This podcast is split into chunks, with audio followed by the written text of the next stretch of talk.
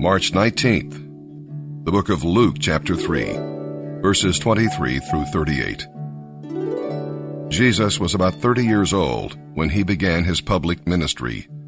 Jesus was known as the son of Joseph. Joseph was the son of Mattathias. Mattathias was the son of Amos. Amos was the son of Nahum. Nahum was the son of Esli. Esli was the son of Naggai. Naggai was the son of Maath. Maath was the son of Mattathias. Mattathias was the son of Simeon. Simeon was the son of Josech. Josech was the son of Joda. Joda was the son of Joanan. Joanan was the son of Rhesa. Rhesa was the son of Zerubbabel. Zerubbabel was the son of Shealtiel. Shealtiel was the son of Neri. Neri was the son of Melchi. Melchi was the son of Addi. Addi was the son of Cosam. Cosam was the son of Elmadam. Elmadam was the son of Ur. Ur was the son of Joshua. Joshua was the son of Eleazar. Eleazar was the son of Joram. Joram was the son of Matthat. Matthat was the son of Levi. Levi was the son of Simeon. Simeon was the son of Judah. Judah was the son of Joseph. Joseph was the son of Jonam. Jonam was the son of Eliakim. Eliakim was the son of Melea. Melea was the son of Menna. Menna was the son of Mattatha. Mattatha was the son of Nathan. Nathan was the son of David. David was the son of Jesse. Jesse was the son of Obed. Obed was the son of Boaz. Boaz was the son of Salmon. Salmon was the son of Nahshon. Nahshon was the son of Amminadab. Amminadab was the son of Admin. Admin was the son of Arni. Arni was the son of Hezron. Hezron was the son of Perez. Perez was the son of Judah. Judah was the son of Jacob. Jacob was the son of Isaac. Isaac was the son of Abraham. Abraham was the son of Terah. Terah was the son of Nahor. Nahor was the son of Serug. Serug was the son of Reu. Reu was the son of Peleg. Peleg was the son of Eber.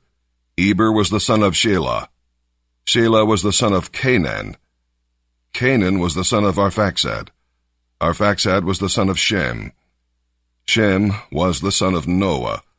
Noah was the son of Lamech. Lamech was the son of Methuselah. Methuselah was the son of Enoch. Enoch was the son of Jared. Jared was the son of Mahalalel. Mahalalel was the son of Kenan. Kenan was the son of Enosh. Enosh was the son of Seth. Seth was the son of Adam. Adam was the son of God. If you want to change the world, start off by making your bed. If you make your bed every morning, you will have accomplished the first task of the day. It will give you a small sense of pride, and it will encourage you to do another task, and another, and another. And by the end of the day, that one task completed will have turned into many tasks completed. Making your bed will also reinforce the fact that the little things in life matter. If you can't do the little things right, you'll never be able to do the big things right. And if by chance you have a miserable day, you will come home to a bed that is made, that you made. And a made bed gives you encouragement that tomorrow will be better. To pass SEAL training, there are a series of long swims that must be completed. One is the night swim. Before the swim, the instructors joyfully brief the students on all the species of sharks that inhabit the waters off San Clemente. They assure you, however, that no student has ever been eaten by a shark, at least not that they can remember. But you are also taught that if a shark begins to circle your position, stand your ground. Do not swim away.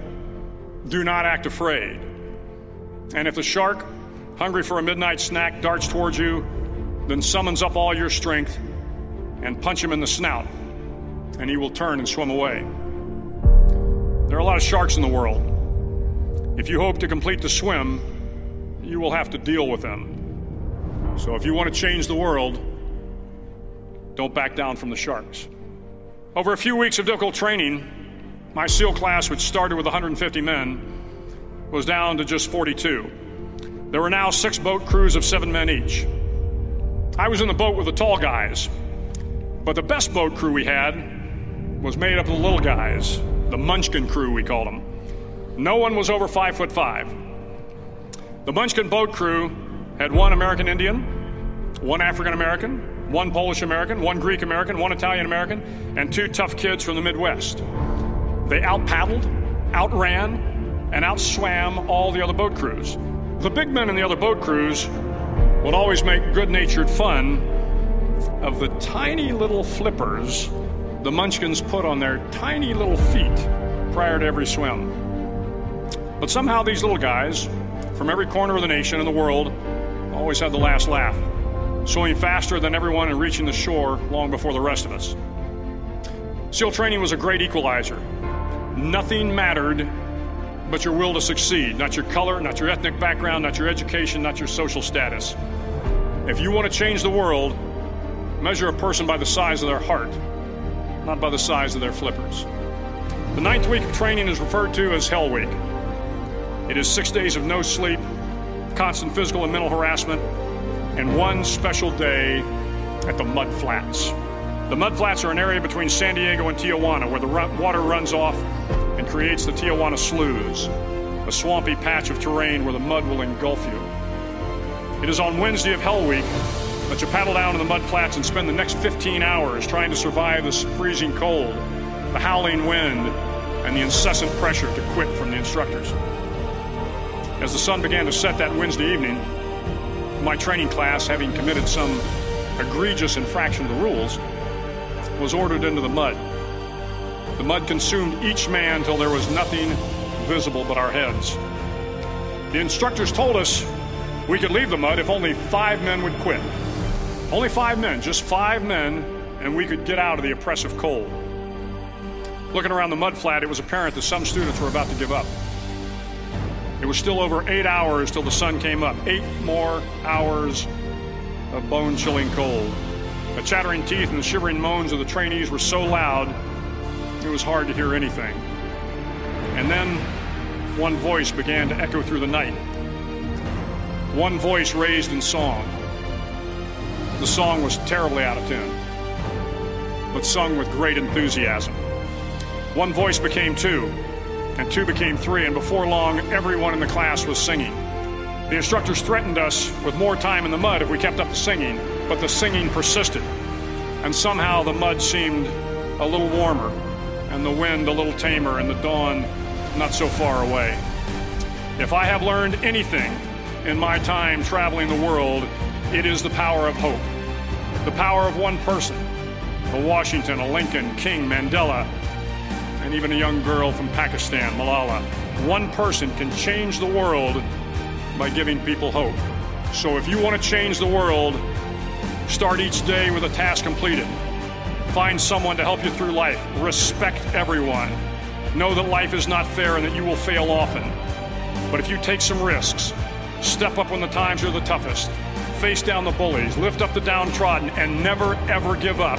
If you do these things, the next generation and the generations that follow will live in a world far better than the one we have today. And what started here will indeed have changed the world for the better.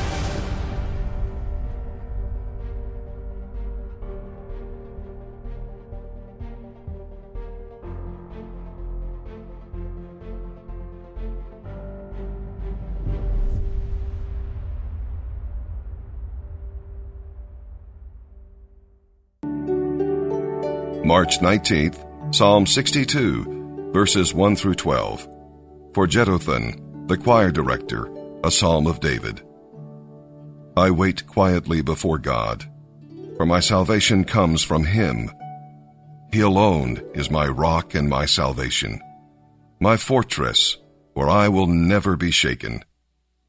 So many enemies against one man, all of them trying to kill me. To them, I'm just a broken down wall, or a tottering fence. They plan to topple me from my high position. They delight in telling lies about me. They are friendly to my face, but they curse me in their hearts. I wait quietly before God, for my hope is in Him. He alone is my rock and my salvation, my fortress, where I will not be shaken. My salvation and my honor come from God alone.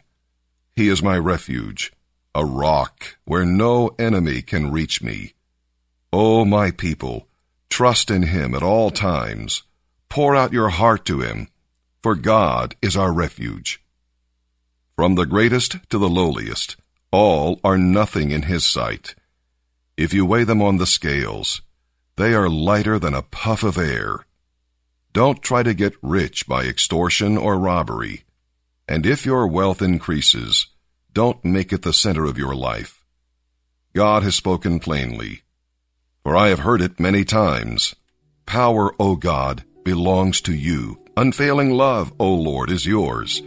Surely you judge all people according to what they have done.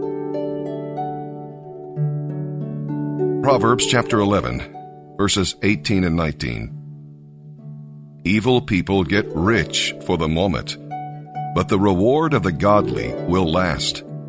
Godly people find life. Evil people find death.